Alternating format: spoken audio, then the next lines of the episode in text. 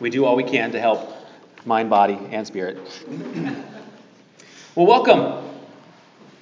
My name is Trace. I'm one of the pastors here, and man, I'm glad to see your smiling faces. It's, it's a beautiful day, isn't it, Sasha? Yeah. Yeah, it is.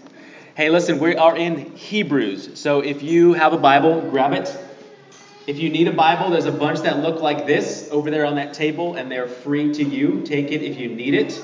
Um, take it with you. Take anything on that table that's made of paper, right? There's T-shirts and other things on there that are not free, but the Bibles are definitely free. And flip with me to Hebrews, which is, of course is in the New Testament, somewhere toward the back, I guess you could say. And we are picking up where we left off last week, which means today we are in chapter three. Oh, yeah, I wasn't I wasn't sure where where we were going to go with that, how confident you were going to be in my in the response. But yes, chapter three and we are going to cover the first three, no, sorry, the first six verses. So Hebrews 3, 1 through 6. If you don't have a Bible and you are relying on the screens, it will be up there. You, some of you have mobile devices where the scriptures are, but just get the Word of God in front of you somehow and follow along with me as I read Hebrews chapter 3, verses 1 through 6. Are you ready? Yes. Therefore, holy brothers, you who share in a heavenly calling, consider Jesus, the apostle and high priest of our confession who was faithful to him who appointed him, just as Moses also was faithful in all God's house. For Jesus has been counted worthy of more glory than Moses, as much more glory as the builder of a house has more honor than the house itself. For every house is built by someone, but the builder of all things is God. Now Moses was faithful in all God's house as a servant to testify to the things that were to be spoken later. But Christ is faithful over God's house as a son and we are his house, if indeed we hold fast our confidence and our boasting in our hope. so let me pray and we'll get started. Lord, we thank you again for today. We thank you for another day of life. We thank you for the way, God, that you love us and care for us. And we, we thank you, Lord, that we have this word written to us that we can look to for wisdom, for guidance, for encouragement, for direction. And even, Lord, for just a better understanding of who you are and what you desire of us as your followers. And so this morning, God, would you help us to know, to see, to understand, to grasp, and then to apply these truths in our lives. And we need your help to do that. We are desperate for your help this morning. So I pray you meet us where we are here. And we ask for your help now in Jesus' name. Amen. okay, so Something we do here at Pillar is we have a way of interacting with people. So if you have questions this morning, you can text them to the number on the screen. Um, Mike and I will come up at the end of service and field some of those questions. but anything you hear me say that you're like, wait, that doesn't sound right, or have a question about that, or if there's something in the passage where you're like, hey, well, you didn't talk about that, we'll come up here and we will interact. Sound good? Okay. Six verses, not a lot, but if you were to look at that and say, okay, kind of what's the overarching theme of those six verses? It would be that Jesus is greater than who? Moses. Okay, Jesus is greater than Moses. It's pretty clear, right? And again, this would have been a huge deal to the original audience, right? To these Jews, right? Yeah. Massive, massive shift in their thinking. Maybe not so much for us today, but there's a lot here in this passage for us. We don't have to grasp that necessarily, although I'm going to work to hopefully get us in the ballpark of what they might have been feeling with this truth about Jesus. But the letter is leading us somewhere. And there is what we call like a central theology that is weaving through the entire letter. And I read this week in uh, uh, Christ centered exposition commentary, this definition, this kind of overview of the central theology running through the book, Lee, will you throw that up there? Central theology. Jesus Christ is the climax of redemptive history and the fulfillment of all of God's Old Testament promises, prophecies, and patterns. So if there's a theme, something that's kind of running through all of Hebrews, it's this idea that Jesus is the climax all of redemptive history, this is what it is, and that he is the fulfillment of everything that they had heard up to that point. So uh, just keep that in mind as we continue through the letter. We're going to go all the way through. We'll take some breaks here and there, but just realize that this is the author, this is what he's trying to get at. We need to elevate Jesus above all else. And taking on someone like Moses, as I said, is a pretty big deal. Even us who are removed thousands of years know Moses, I mean, it's kind of a big deal. He did a lot of interesting things. I was trying to think of like a a modern day equivalent that we could use as a tool, I think, to help. And I couldn't think of any individual that we could all agree on, but like, yeah, that guy. Yeah, what happens if that guy gets replaced? That, that, I just couldn't think of anybody. We live in a weird time. But I thought of uh, something that may be helpful to understand the weight of what we're talking about here, and that's the the Constitution, the U.S. Constitution. Okay? Here's a document with its imperfections that has shaped our country and has supremely influenced who we are as a people. Yes? Okay. Now, imagine a leader comes in. He goes, All right, look, I know that this Constitution means a lot to you guys. It's played a big part in your history, but I've got something far better you just need to trust me. We need to do away with the Constitution and just follow me where I'm going next. Right? This is something that would change everything about who we are as a nation. And I, I would argue, probably very simply, that this is not something people would go along with quickly and easily. Like, oh, okay, that sounds great. Yeah, let's do that. Now, is that a perfect comparison? No.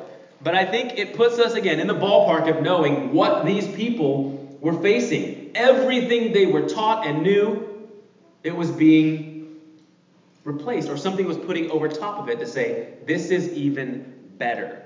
It's better than you could have ever imagined. Man. Let's look at some comparisons between these two. Maybe my example didn't do it justice, but mm-hmm. hopefully as close as I can come up with. Comparisons between Moses and Jesus. And I think there's some parallels, that you can read in what we just read some of them. The first one is that they were both faithful. Didn't our passage say that? Mm-hmm. Moses was faithful, Jesus was faithful. That's significant. That's an important detail we need to put up. Uh, they were both prophets. Now, it doesn't necessarily say that Jesus was a prophet there, but we know that they were both prophets, and that they both represented God to the people. They were both used by God the Father in very pivotal times in history. Would you agree with that? Moses, Jesus used at very important times. So Moses was chosen, as we know, to lead God's people out of slavery in, in Egypt, right? They were in slavery in Egypt. Moses was chosen to lead them out. And he was celebrated for that for generations. Made a big deal out of him. Uh, Moses also received the law from God, to which he delivered to his people. Again, a massive role in the history of God's people. But is the writer telling us to consider Moses or to consider Jesus? He's telling us and them to consider Jesus. Because there are some similarities, and I wanted to draw those out.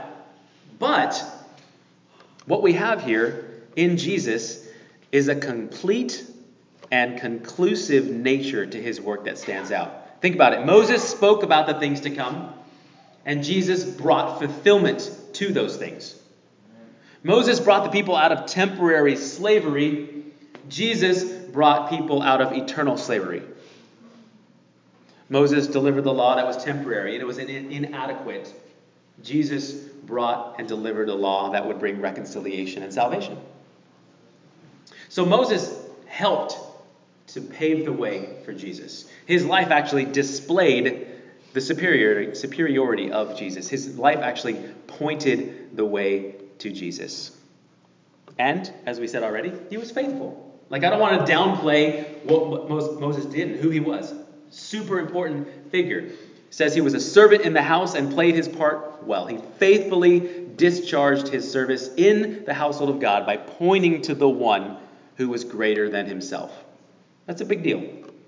So, for the original audience, what he's saying is they should not fall back into elevating Moses, even though they were familiar and very comfortable with him and his traditions. Rather, they should seek to be like him in his faithfulness to his calling. God called him to do all of these things, and he was faithful to it. So the author is saying, You, listen, be faithful to your heavenly calling. All that to say, the original, the original audience, they were called to consider Jesus and move beyond history and customs and traditions that rightly elevated Moses for centuries. He said, Let's move beyond that. Let's consider Jesus and move beyond those things. We likewise today are, cons- are called to consider Jesus as well.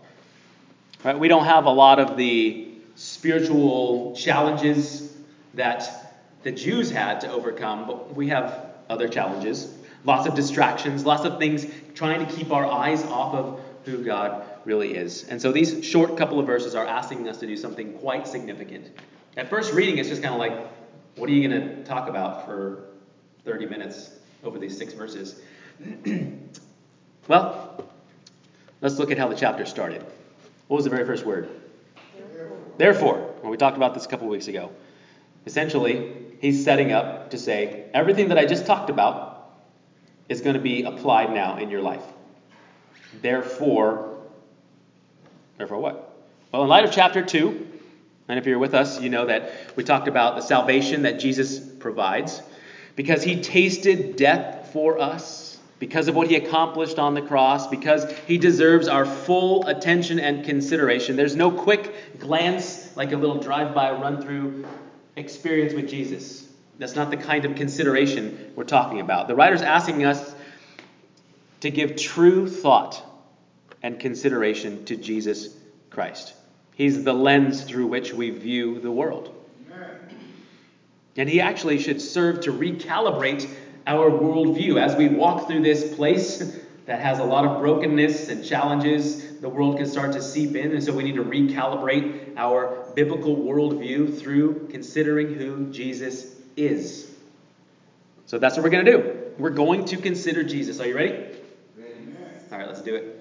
The word consider that's used here is not superficial. It's not hurried, nothing like that. There's a sort of meditative, contemplative nature to the, the action. It's serious contemplation as to the nature of who Jesus is and what he's done. This is what we're being asked to do. And do you think the writer's asking us to consider it just because Jesus is a nice guy and he's a good teacher? There is a very important reason in this text why the author is telling us to consider Jesus. And it's my thesis statement for the the, the message today. I, I wrote it on the screen. We must accurately consider Jesus in order to hold fast our confidence in him. We're not just considering Jesus to bolster our faith or to get to know him a little bit more or to apply the truths. We need to accurately and fully consider Jesus in order to hold fast our confidence in him. So look down at those six verses. There are a couple of titles and words that are used to describe Jesus. Name some of them. What? Worthy. Worthy. What? High priest. High priest. Thank you. Apostle. Apostle. That's not a trick question. I know sometimes I ask trick questions. This is not a trick question. Apostle, high priest, worthy, faithful. How many times is faithful in there?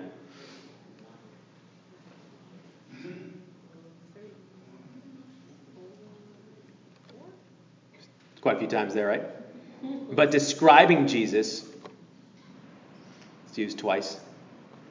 Now, this is a small representation of Jesus, but I think it's significant, especially in, in light of everything that we discussed last week. And I'm not going to repreach that message, only to say that Jesus is the merciful and faithful high priest who redeemed all of mankind. Now, that's a pretty huge statement, but there's a lot of significance to what we talked about last week. And it came through his suffering on the cross. It came through him taking our rightly deserved punishment for our sin and it came through his defeating over Satan and death by overcoming the grave. And you're welcome to go back and listen to last week's message, and maybe this week will, will mean a little bit more because these are the kinds of things that we're being asked to consider. But let us consider these words that we just identified in these first couple of verses. The first one in order is apostle. Okay? Anyone know what the word means on a very broad scale? One who is sent. Thank you, sir. Yeah, one who is sent, a sent one. Jesus was sent, was he not?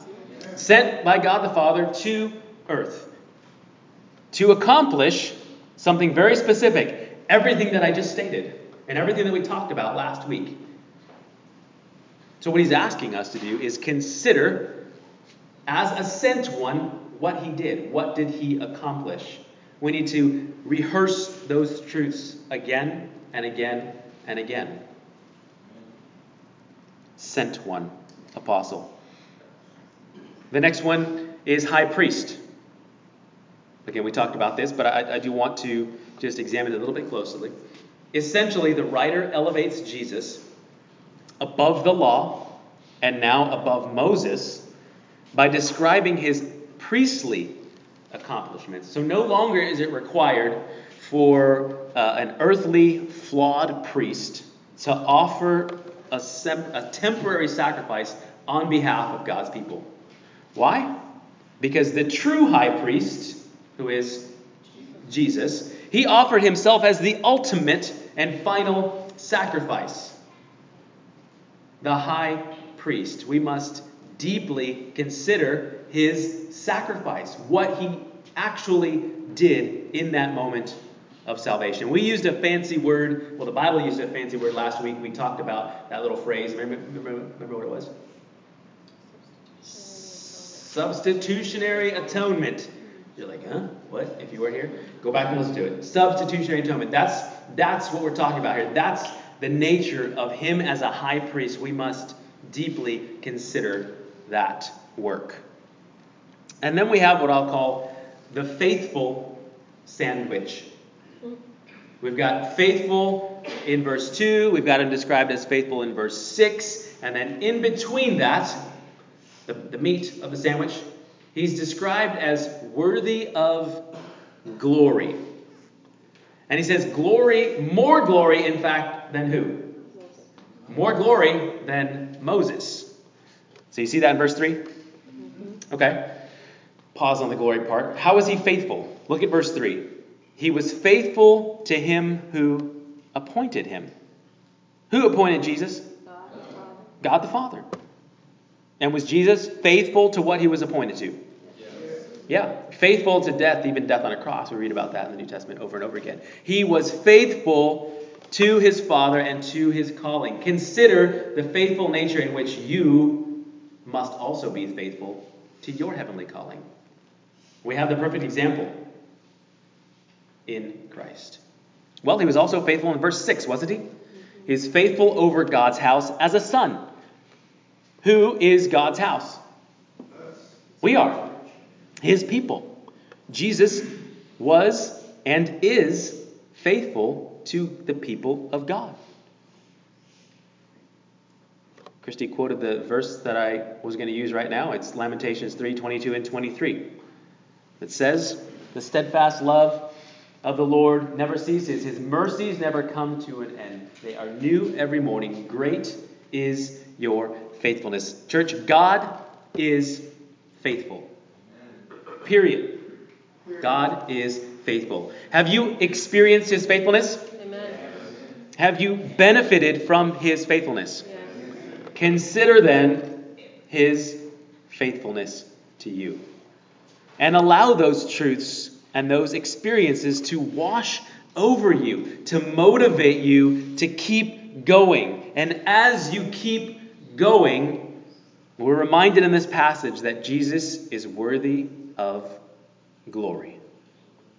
Jesus is worthy of glory, more glory than Moses. Now, I don't know about you, but this concept of bringing glory to God has, over the years, kind of been a struggle for me. I'm like, I'm not sure exactly I understand. Like, how to do this or what does this mean. In fact, and when you look up the word glory online, you're going to be bombarded with like a long list of definitions. Like it can mean this and this and this and this and this. Like you're not helping me. I just want to know what it means to bring glory to God.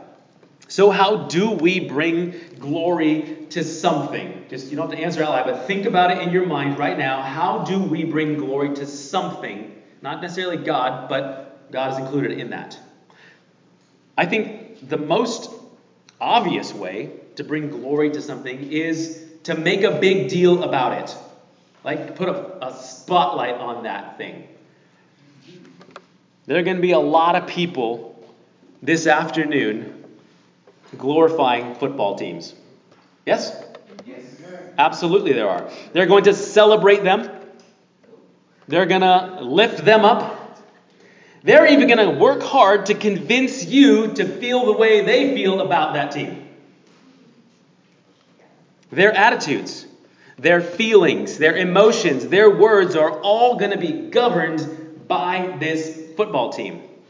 And they will have no difficulty doing this. It will come naturally to them. Now, I'm not trying to knock football fans in any way. Easy.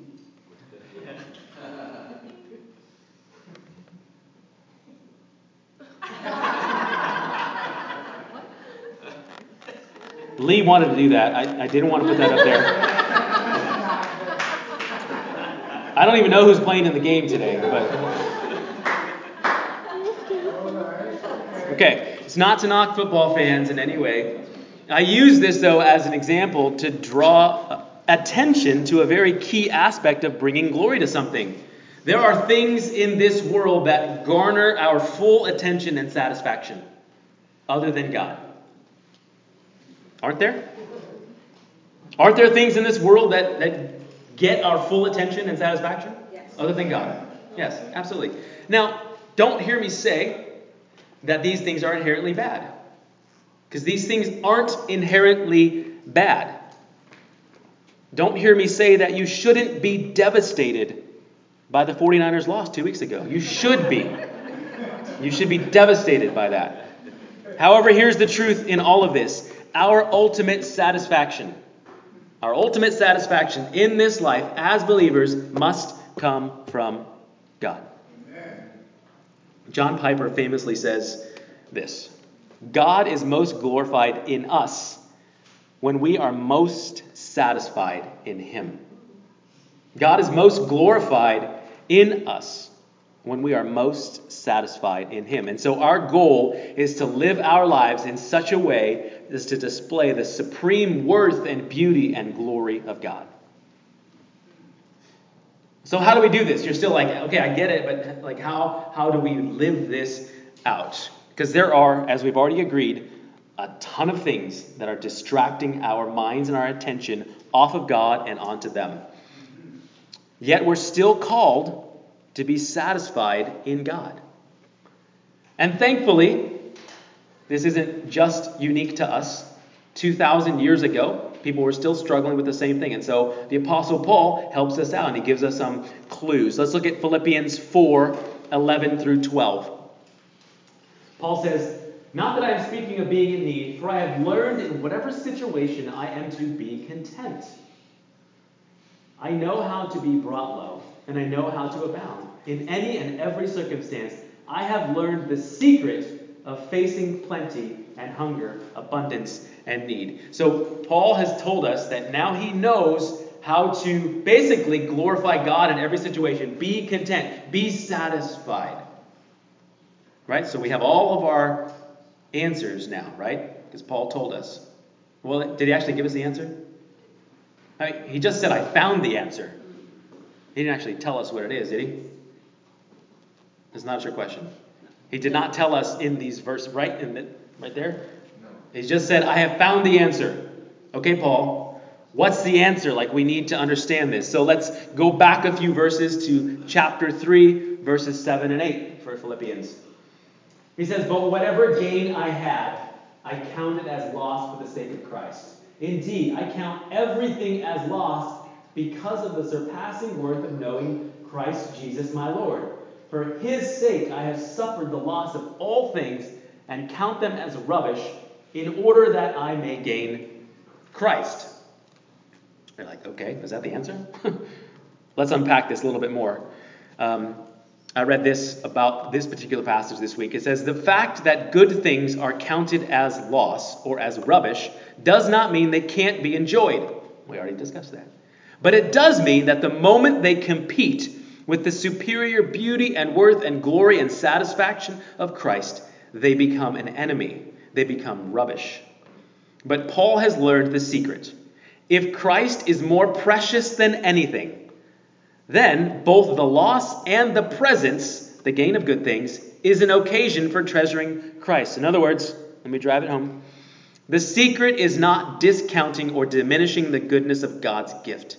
The secret is in knowing Christ so well and loving him so deeply and finding him so satisfying that good things can be received from his hand as Christ exalting gifts, and good things can be torn from our hands as Christ exalting discipline. Do you see what he's getting at? It's not the things, it's not the experiences, it's not the circumstances, it's our understanding of who God is. You have to truly know who Jesus is in order to follow his example in our faithfulness and in our finding our ultimate satisfaction in him. And this only happens when we consider Jesus. That's why we're talking about this from this passage. We can only know somebody or something when we really spend time with them. All of us have casual friends who we interact with occasionally. We don't really know them. And then we have friends that we can like finish each other's sandwiches. and then we have yeah, that was what I was gonna say. And then we have spouses, right? Some of us have been married for, for a long time, and there's a deeper level of connection and intimacy. You know each other like deeply. That takes time. It takes effort.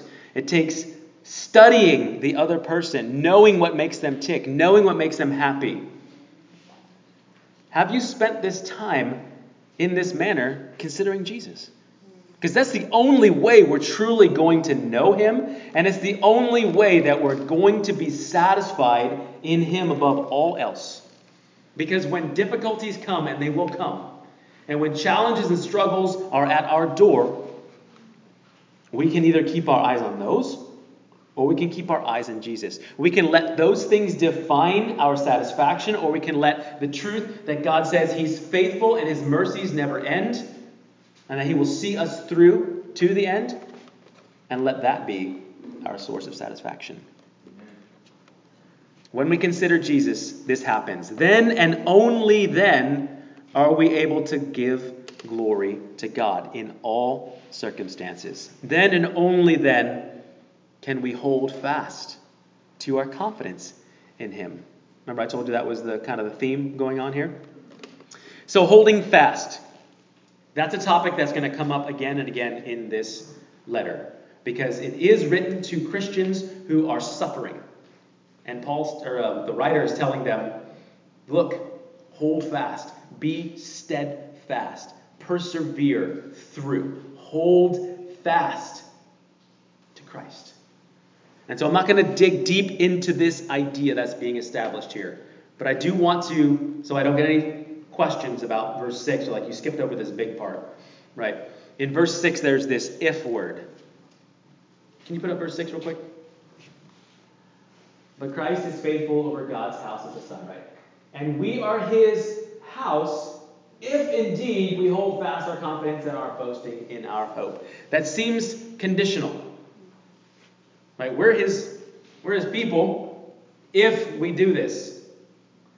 And I'll tell, tell you right now, this is not salvation based in terms of performance. Like you are only saved if you do these things. We know the Bible teaches that is not true. It is not based on our work, but His work alone. What is being established here is that those who have trusted in the Lord prove their profession of faith by their steadfastness and their confidence and their joyful hope. That's what this is. It's a demonstration of the fact that you are His through your steadfast nature of and the confidence that you have and the boasting that you have in Christ. So, don't worry about that if statement in the middle because we're gonna we're gonna go into that. In fact, if you peek ahead and look at verse or chapter six, you're gonna have some really huge questions probably because Hebrews chapter six has one of the most difficult and controversial passages in the Bible, and so we're just gonna skip it it's really hard, really difficult to work through. Actually, Mike and I are trying to figure out how we're going to do it, but we think we're going to come up here one after the other and present two different sides. So we'll see how it goes. Don't read ahead. No, I'm just kidding. read ahead all you want. Please do. But I want to close with an idea from verse 6 that we are called to enjoy our spiritual journey, not just to endure it. Is it difficult? You bet. Is it going to cost us a lot? You bet. But that doesn't mean we can't enjoy the spiritual journey that God has called us on. Verse 6 We are His people, His house, and we must hold fast to the trust and confidence that we have in Jesus. And then there's this weird phrase of boasting in our hope. How many of you regularly boast in your hope on a daily basis? Like, uh, maybe, kind of, like, I'm not sure what that means. It's not an arrogance, right, in your own ability. It's not even an arrogance in, in God. It's a confidence, though, that Jesus Christ is the beloved Son over the house, us. And each member of his house will receive the grace and favor that we need in order to face every demand in this life. That's our confidence. No matter what happens, no matter what we face, as we're living out our heavenly calling and pursuing Jesus, He is going to give us what we need every step of the way to continue on that journey. And we're going to boast about it. Won't God do it? Amen. Right? I mean, just the language that we use. Again, in the prayer that we haven't talked about this, but the prayer that she talked about, like every word from our mouth, every action that we do has to be rooted in something and our confidence has to be rooted in something. It can't be in us, it shouldn't be in anyone in this room. We boast about our confidence in who He is and what He's done on our behalf. And we understand that when we realize and consider who He is. And then He uses these experiences in our lives to equip us for His service and to bring Him glory. That's the heavenly calling that we've been invited into. And so I just ask you this morning are you ready to answer that call with confidence? I pray that you are. Now, it's not perfection. We're not looking for perfection. We're looking for that O word obedience. obedience does not equal perfection. There's only one that was perfect. But he does expect our obedience to the heavenly calling that we've been given to bring him glory. And that comes through our confidence in who he is. And that comes through accurately considering who Jesus is in order to hold fast our confession in him. You didn't know you could get so much out of six short verses, huh? You're just like, what are you going to talk about? The house? Builder, building the house? I mean, there's lots of things in there you could probably say. But that's what I felt like the Lord wanted me to say this morning. Amen. And I said what I said. And I'm done saying things. So let's pray.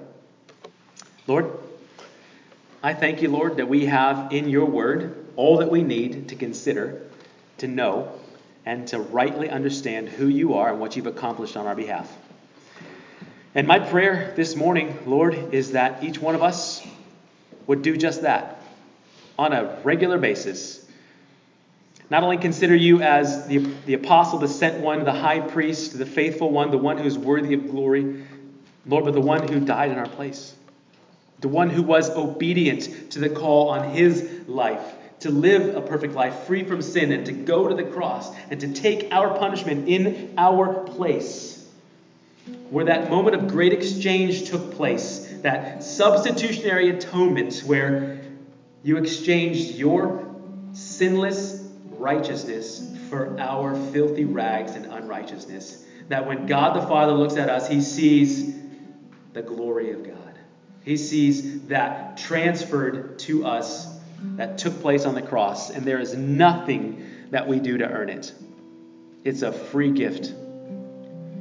You call us only to repent and believe. Repent, change our mind about who we are and our sinful nature, and believe in the truth of the gospel and all that you've accomplished in your life, death, and resurrection. God, would you just show us the ways this week where we haven't considered you fully? There's something in our lives, Lord, that's keeping us from going a little bit deeper in our understanding of who you are. There's something, Lord, in even what we've been taught in our faith journey that doesn't line up with who you truly are, would you help us to see with clarity, with discernment and wisdom from your word who you are? And God, help us in light of that to bring you glory every opportunity that we get. To help us to hold confidence and boast in our hope in you. We need your help, and we ask for it now in Jesus' name. Amen.